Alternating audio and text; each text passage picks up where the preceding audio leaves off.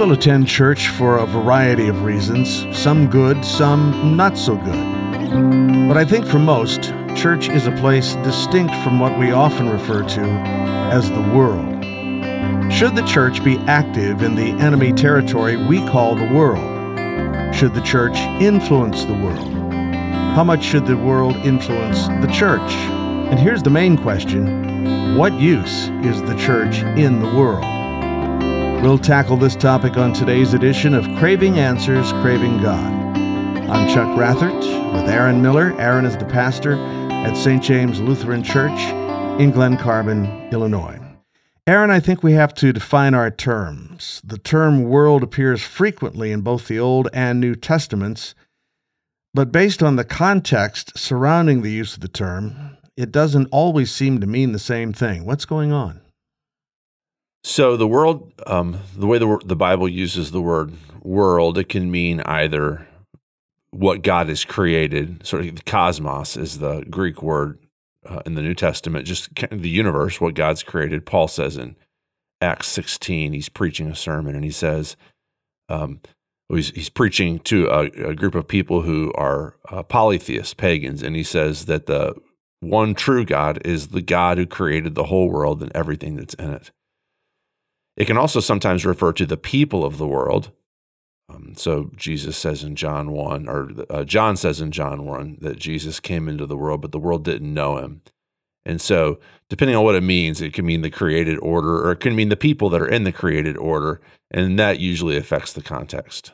Are those different words in the original languages that we have translated all into one word, world? So the um the word the, the the way the word world is used in the Bible it can mean a couple things. One, it can mean um, the created order, uh, the uh, the universe. The Greek word in the New Testament uh, that's sometimes translated world, frequently translated world, is cosmos. We get the word cosmology from that, and uh, just means the created order. Paul says in a sermon, he's preaching a sermon in the book of Acts to um, some polytheists, some pagans, and he's he argues in that sermon that there's one true God who he says made the world and everything in it, and he he means all created order. It can also mean um, the people in the world. So um, John in the Gospel of John says that Jesus came into the world, but that the world didn't know him and he means the people there. So depending upon which, like like you said, the context, depending upon which context, it it changes the meaning a bit. Whether you're talking about the created order, the cosmos in general, or people in particular. Are there different words in Greek or Hebrew for that are translated in English into the word world, which sort of becomes a source of confusion then for us? Uh, no, not really. I there, there are different words. There's, you know, cosmos means uh, world. Uh, there's the word gay, which, which can mean earth. But usually, you can tell from the context. It's basically it's the way that we would use the word world. You know, the whole wide world. We would say, uh, talking about you know nature and uh, oceans and uh, continents. But we could also say we could also say something like, "Man, the world's going crazy right now." And what we mean is the people in the world. So it just depends on the context. It's my impression, although I haven't necessarily researched this, that the primary use of the word world in Scripture is a negative. Uh, the world is a is an unsaved place. It's a, a, an evil place. Is that true? Um, well, for in some parts of the Bible, that is true. The world especially for um, especially in the Gospel of John and in the three letters of John and in the book of Revelation, which was written by John. The world is a place that it's the world is a word that he uses to describe humans who've rebelled against God. So, like the text I quoted, he um, he came into his own, but his own didn't know him or receive him. Yeah, so he can use the word world as this. it's it's the cosmos in rebellion against the creator God. So love not the world, neither the things that are in the world, he says. And and this is what he means, the world in rebellion. So when I see the term world used that way, I I think I clearly pick up on a sort of a negative connotation in its context. And then comes along, God so loved the world. Right. And then, it, well, how does that fit? Yeah. Well, so God is determined to win back his rebellious creation. And so the world can be a negative thing uh, because humans have rebelled. It can also be a really positive thing because it belongs to God and God loves it. And he's determined by the death and resurrection of his son to win it back for himself. And he's determined in the end to get it all back. And so, in that sense, it can be positive. So, you mentioned John. The Bible book where the term world appears more than any other is the Gospel of John, some 61 times, depending on the translation we look at. In chapter 1, John writes in a single sentence He was in the world, and the world was made through him, yet the world did not know him. So, why do you think John talks about the world as much as he does, so much more than any other biblical writer? Yeah, that's a great question. John John sees the cosmic, the, the world scope of salvation. John's John doesn't want us to think that Jesus came to rescue, merely rescue our individual souls from unhappiness or um, sin or even future damnation. John's John sees Jesus's mission, the scope of Jesus's mission, as being cosmic. God is determined to win back the entire universe to himself, which has fallen because of our sin. And so, right off the get go, like you quoted that text, and I had mentioned it earlier, John in John 1, right off the get go, all the way till the last chapter of the book of Revelation, John is determined to say, hey, this is what we're dealing with here. This is the playing field. This isn't about God saving individual people so that they feel better or they feel less guilt. This is about God winning back all of creation. Do you think that the average person sitting in the pew thinks about these things? Thinks about the church, its relationship to the world, what the world is as they understand it, maybe with not as much biblical background as we're talking about here. How does the do you think the average how does the average Christian estimate these things or think through these things or do they even bother to do that? I think that more and more uh, Christians are, and the type of Christianity I grew up in, uh, we didn't think about these things because we had a sort of narrow minded view of what salvation was. Salvation was about me and my relationship, my personal relationship with God, which, I, of course, I'm not denying that that's a very, very important part of any single human being's existential uh, the, the, the way they live their lives, the, uh, the very very important whether they think about it or not. However, I think more and more the church is coming to realize that God does have cosmic goals, and so when they sit in the pew, I hope now um, this falls on me. I, I you know I, I, I preach in Christian churches, and so this falls on me to emphasize that we do we do live in the world and not just as it's not just a geographical comment, right? I mean, everybody knows kind of where, but we are called to be in the world for the world because that's Jesus's goal. I hope that's more and more the case. There used to be, like I said, there used to be this sort of pietistic, um, just me and my walk with Jesus. That's what I'm here for. Or, you know, for um, uh, searchers, for uh, non Christians who are searching, like this, how can I you know, I feel guilty for sins or like, how can I get to heaven when I die or some question like that used to be on people's minds. More and more, we're, we're being troubled by cosmic questions. What's wrong with the world? Large social issues. That's what we're concerned about. And I think that what we're coming to see is that the gospel addresses those world issues. What did you mean by the use of the word pietistic?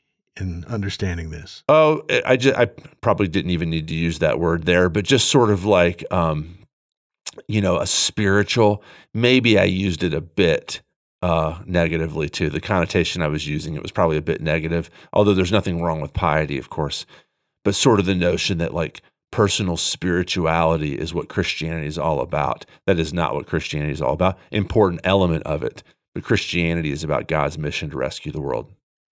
And you said that the Christianity that you grew up in, you made reference to that.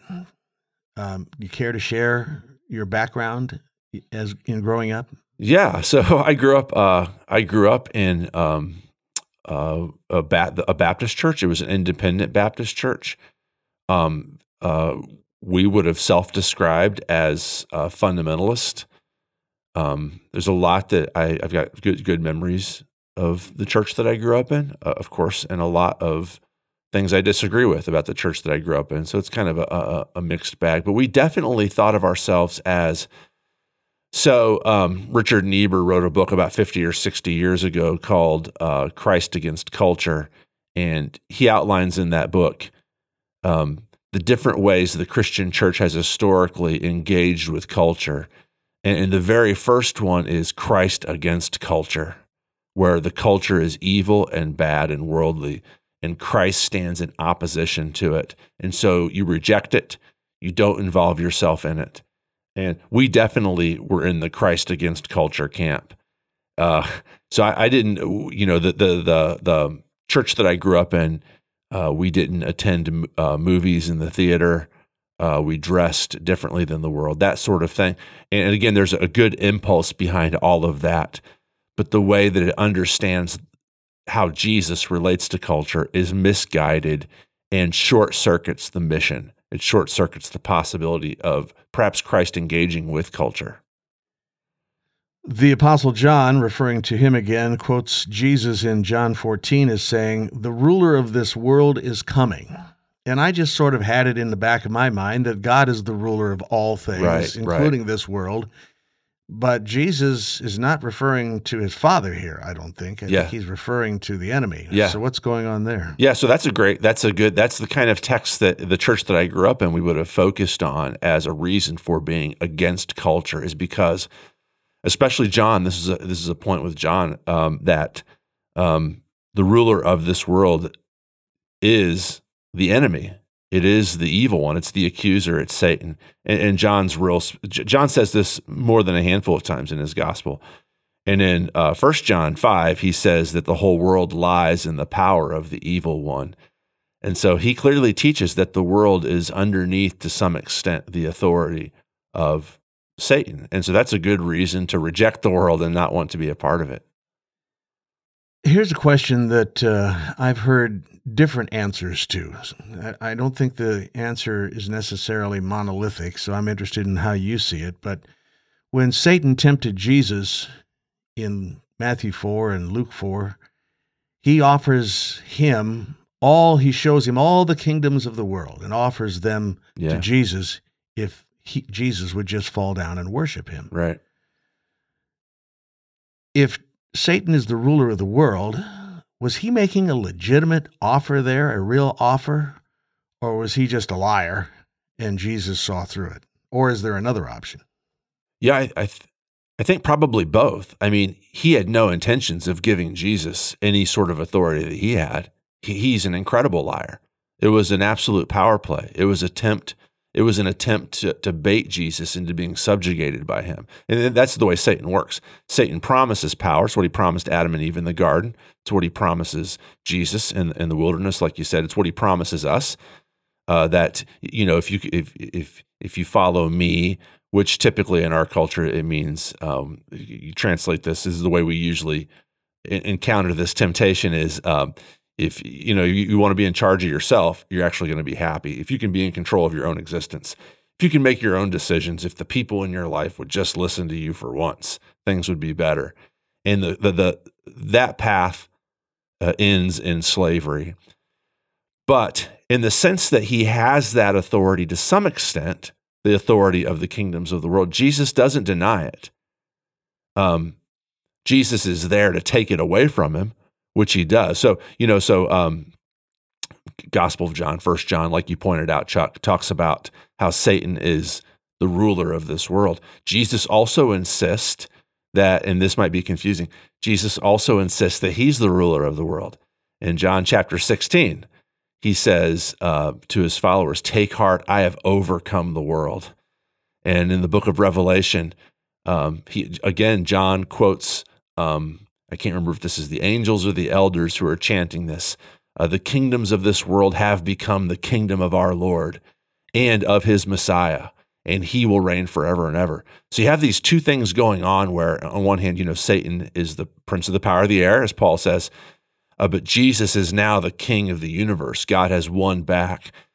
And the way the church has typically interpreted this, and uh, the way that um, uh, the the common first century Jewish way to interpret this was that there are two ages in human history. And the first is the age of the enemy, where he controls. God is going to win back that control, win back that kingdom at some point uh, through his Messiah. Many Jews believed, Christians, the earliest Christians, including Jesus himself, agreed with this. The Messiah was going to be the agent by which God won that world back. What's happening now, this is the twist in the story, is that Jesus rose from the dead early. You know, the name of the game in the original version of the story was that there's going to be this great resurrection and then the creation was going to be renewed and the enemy was going to be cast out and that God would rule and reign. Jesus like jumped the gun. that first Easter, he rose from the dead as a precursor, as a down payment on the final resurrection from the dead when the enemy would be finally thrown out. And what that means is that we live now, according to the Bible, we live in this weird overlap between the ages where we're still living in the age that we're still living in the old age where the enemy to some extent still has some control. But Jesus' resurrection has inaugurated a new age, and we're now living in that overlap so that it's it's possible for John to both say uh, that uh, you know the that the ruler of this world is the enemy, and also possible for him to say Jesus has overcome the world and now he reigns forever and ever. And the Christian church finds itself with the task of living between the ages, of living as, um, you know, in this world, but as a colony of the new creation, thrust forward into this into this world by the resurrection of Jesus. And so it becomes our task to live out what it means to live under the authority of the kingdom of God and the power of King Jesus here in this world, which rejects that authority now, but which is slowly being subjugated by the love of God and by the gospel of Jesus. So, in the introduction, I referred to the world as enemy territory. Is that a fair description? Yes and no, right? So now that we see it, yes and no, it's yes. the old yes and no answer. Yeah, it is. It's uh, uh um, it is that the world is still opposed to God, but slowly but surely the world is being brought underneath the power of the resurrection of Jesus through the agency of Christ Church. Uh, we are supposed to do this. Uh, and of course, uh, as soon as I say that, the ludicrousness of us bringing about the new age, the ludicrousness of us being the colony of King Jesus is just knowing what I know about myself and other Christians and the church in general throughout history. And yet, uh, God insists that that is the case, that uh, the world is the enemy, but now the world is becoming God's territory once again. So let's talk about the relationship then between the church, God's saved people, yeah. and enemy territory. I can think that uh, we have a lot of work to do there, or I can think, touch not the unclean thing and right. just stay away from it, lock your doors. Can you describe the relationship? I'm not talking about individual Christians. Now I'm talking about the church right, okay. and the world. Yeah. So, uh, yeah, the, the, touch not the unclean thing that emphasizes the fact that the world is an enemy, um, an enemy of God's. So the church is to not be conformed to this world, but be transformed by the renewing of its mind for the express purpose that it can in turn transform the world as well. So, yeah, to live in to, to live in both of these realities is confusing. It may be confusing. It's a touchy thing. It's it's hard work. It is hard work to consistently, you know, the two options. Uh, if I can go back to uh, Niebuhr's uh, paradigm, there, the two his two first options are the easy ones christ against culture. That's touch not the unclean thing is the only word that god has to say about this relationship. And so we are going to reject the world. We're not going to have any part of it. Uh, we're going to deny it. We're going to sequester ourselves into some sort of christian ghetto and we're going to protect ourselves. Touch not the unclean thing Uh, the Christ of culture is his second category, which is exactly the opposite. And much conservative Christianity fell into the first one, Christ against culture. Much liberal Christianity falls into the second one, the Christ of culture, where, and I just quoted this in a sermon, and I don't have it completely remem- uh, memorized, but I was quoting um, something that a liberal pastor I'm aware of said along the lines of he, he believes that the church of Jesus Christ will always exist, but the Holy Spirit is doing a new and fresh thing. Which, from uh, my perspective, and, and I freely grant that maybe I'm not completely understanding what he's saying, it smells to me like as the culture goes, the church can go too. So we've seen the Christian church sort of accommodate itself to the sexual revolution. We've seen the Christian church accommodate itself to um, economic policies, one or the other, of, of, the culture that it lives in. You know, during World War II, a, a large part of, uh, sadly, the Lutheran Church, the Catholic Church as well, in Germany, caved into Nazi ideology and just sort of absorbed it as a way. This is this is the Christ of culture. That's the opposite extreme uh, you know, hey, we're here for the world, and so we got to be relevant, and we've got to match up what they say. There, there are alternatives. Uh, Niebuhr, if I can, outlines a couple of others that are important. One is Christ and paradox with culture. And Niebuhr doesn't like this one. I don't like it either. This is the notion that your church reality, your Christian reality is real. But the world, the cultural reality is real as well. So you go to church on Sundays and you really genuinely worship. That's who you are in that moment. But then you go out and about in the world and that's who you are there. The world has its own sort of existence. And these, the church and the culture are running these sort of two parallel existence.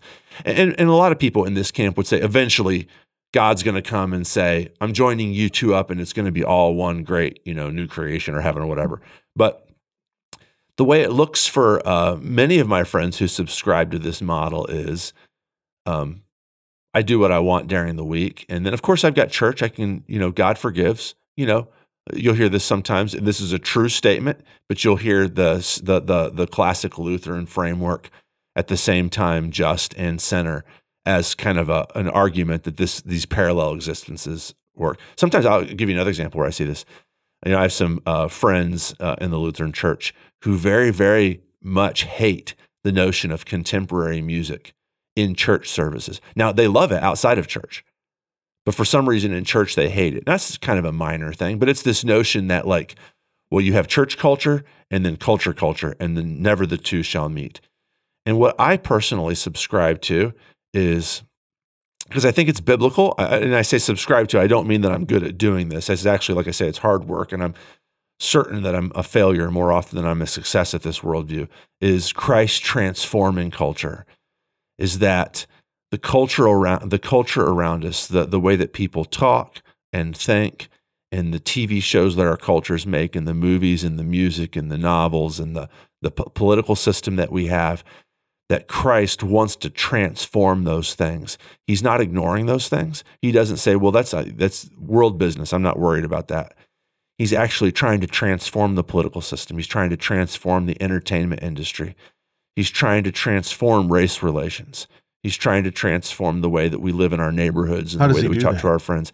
The power of the Holy Spirit working in and with in and with the Christian church. So Christians are to be. That's a great question. Oh, Christians, oh, the Christian church. Here Yes. it comes. they the Christian church is to be directly involved, not just in whole, whole, this is going to be like I got to qualify what I'm saying. Not just in worship, and by worship I mean Sunday morning events where they get with people who look and talk and act just like them, and say and sing and recite things that are mainly amenable to their own way of thinking w- within the club.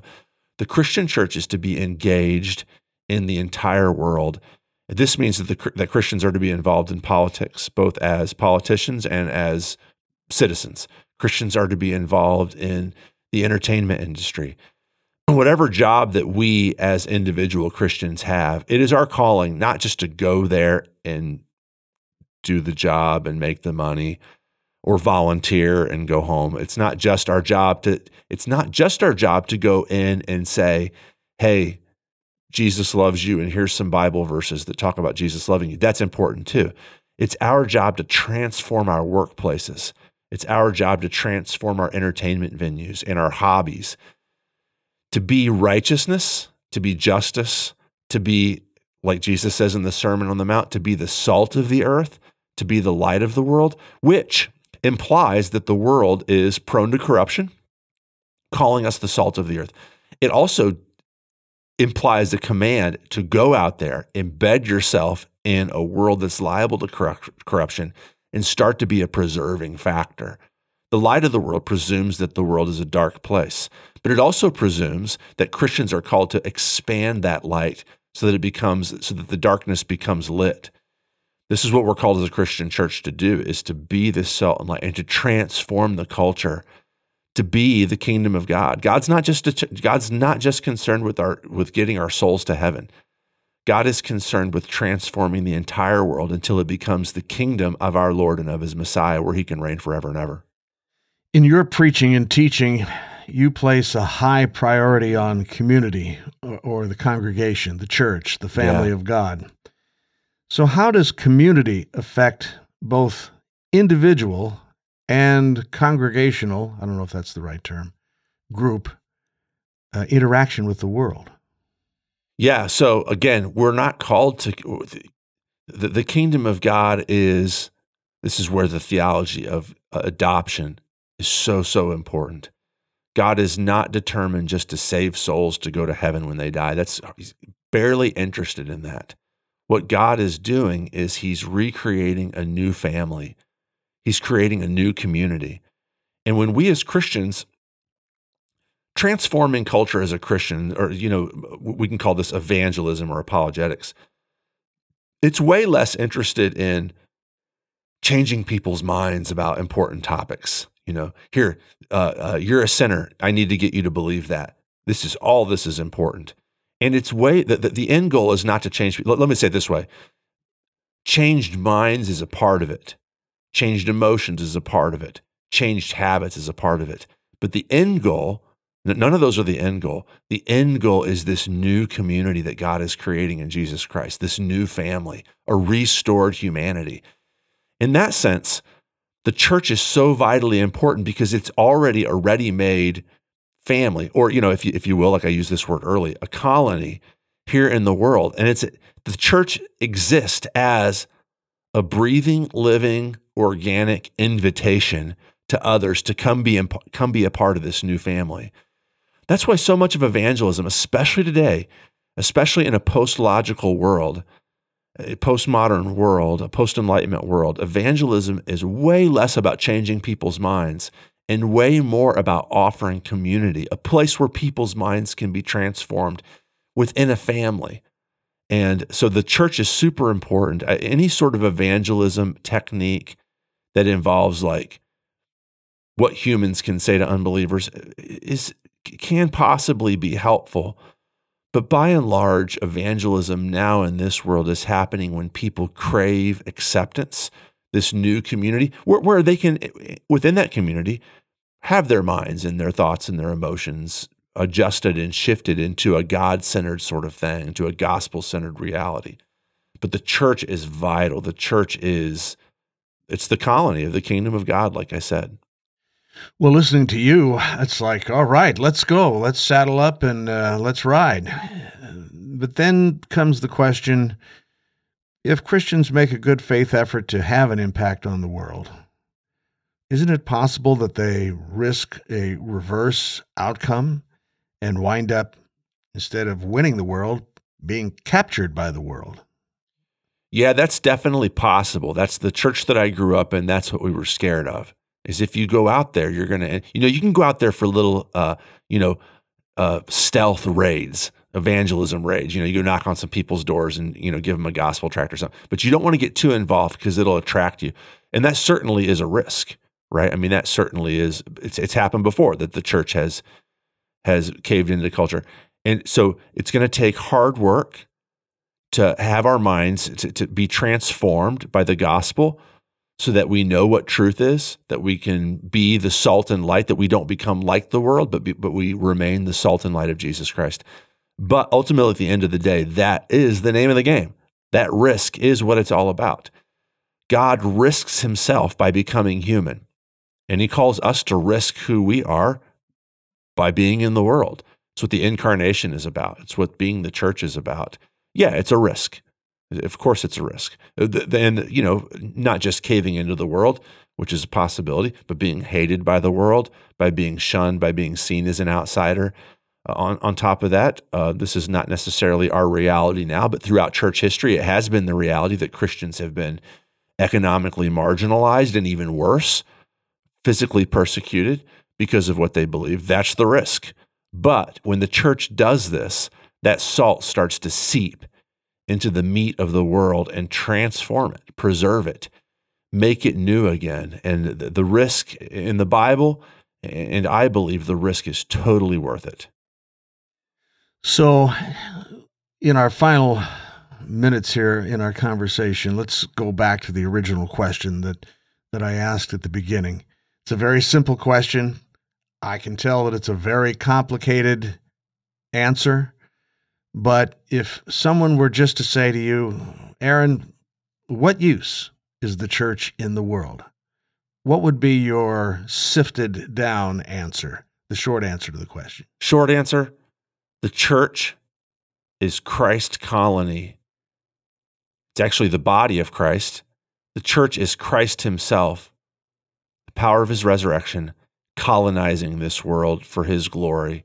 The church is guaranteed not to be prevailed against. It is going to grow and grow until the whole world is rescued. That's the short answer. Okay. One more. I lied. Do it. Um, the book of Revelation and other places seem to indicate that, excuse me, as we make our way toward what will eventually be the second coming of Christ, things are going to get worse. It's not like we, the church, are going to be inspired by your talk today and we're going to go out and conquer the world and win it for from east to west and north to south for Jesus. It's going to get worse.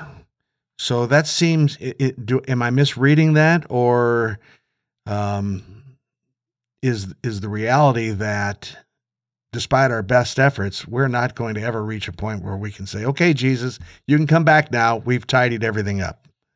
there's a lot of theological discussions that are hinted at in your question there. The question of uh, uh, premillennial. Is why you're smiling at me the way you are there? So? Well, just that you know, if you want a fast answer, that's not going to happen. But uh, the, the question of premillennialism or amillennialism or postmillennialism, which we can talk about at some point in the future, if anybody's interested in that, is embedded in this. Is is the Christian church going to be successful in the mission it's been called to to transform the world into a place of justice, justice, righteousness, and love in the name of Jesus, or is the church going to get persecuted to the point of almost being wiped out? These are sort of two broad models. I subscribe more to the second one, and I do not deny it. I'm sorry, I, I subscribe more to the first one that the Christian church is going to be more and more successful. As long as we understand success in terms of more and more people are going to hear the gospel and the kingdom is going to grow.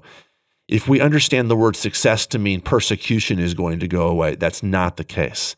Look, this analogy is not perfect, but maybe it's helpful. June 6, 1944, uh, the Allied armies, uh, Britain, uh, US, Canada, storm the beaches of Normandy and get a foothold on continental Europe. For all, for all purposes, at that point, the fate of the Third Reich is guaranteed. Germany is going to lose. The war is effectively won. However, there's another year where this wounded beast, which knows it's going to be defeated, lashes out and lashes out. This is the place that the church finds itself in. We are the allied, thanks to the power of the resurrection of Jesus. We are on the beaches of Normandy. It is a guaranteed final victory. It's going to happen. It is going to be slow going. That, that road to Berlin is not going to be a fast one. And there's going to be lots of pain and hardships and sacrifices along the way, but it is a guaranteed victory. And if we can understand success in that, in the terms, the, the, the, gates of hell will not prevail against the Church of Christ. This colony is going to grow and grow until it swallows up all of Glen Carbon, all of Edwardsville, all of St. Louis. It's going to expand and expand and, and meet up with other colonies. It does not mean that this wounded animal is not going to be lashing out in final vindictiveness, trying to kill what it knows as, as killed it. So, the task in front of us is large, it's scary. It's not clear that any any individuals any one of us individuals is going to come out of it unscathed. But it is a guarantee that the kingdom of God will prevail and that the kingdom of the world will once again belong to him. It always seems like there's a yes and a no in, uh, to these questions. Always, it's a cop out, right? That's how I, that's how I get out of. I don't think it's clear, a cop out. answers. I think it's true, Yeah. but it does make it a little bit more difficult to grasp. We want to say thank you to listening to Craving Answers, Craving God with Aaron Miller, pastor at St. James Lutheran Church in Glen Carbon, Illinois. And thank you to our listeners who submitted today's question. Please share your questions and comments on our website at stjamesglencarbon.org. Click Contact Us, leave your message there. I'm Chuck Rathert. Thanks for listening.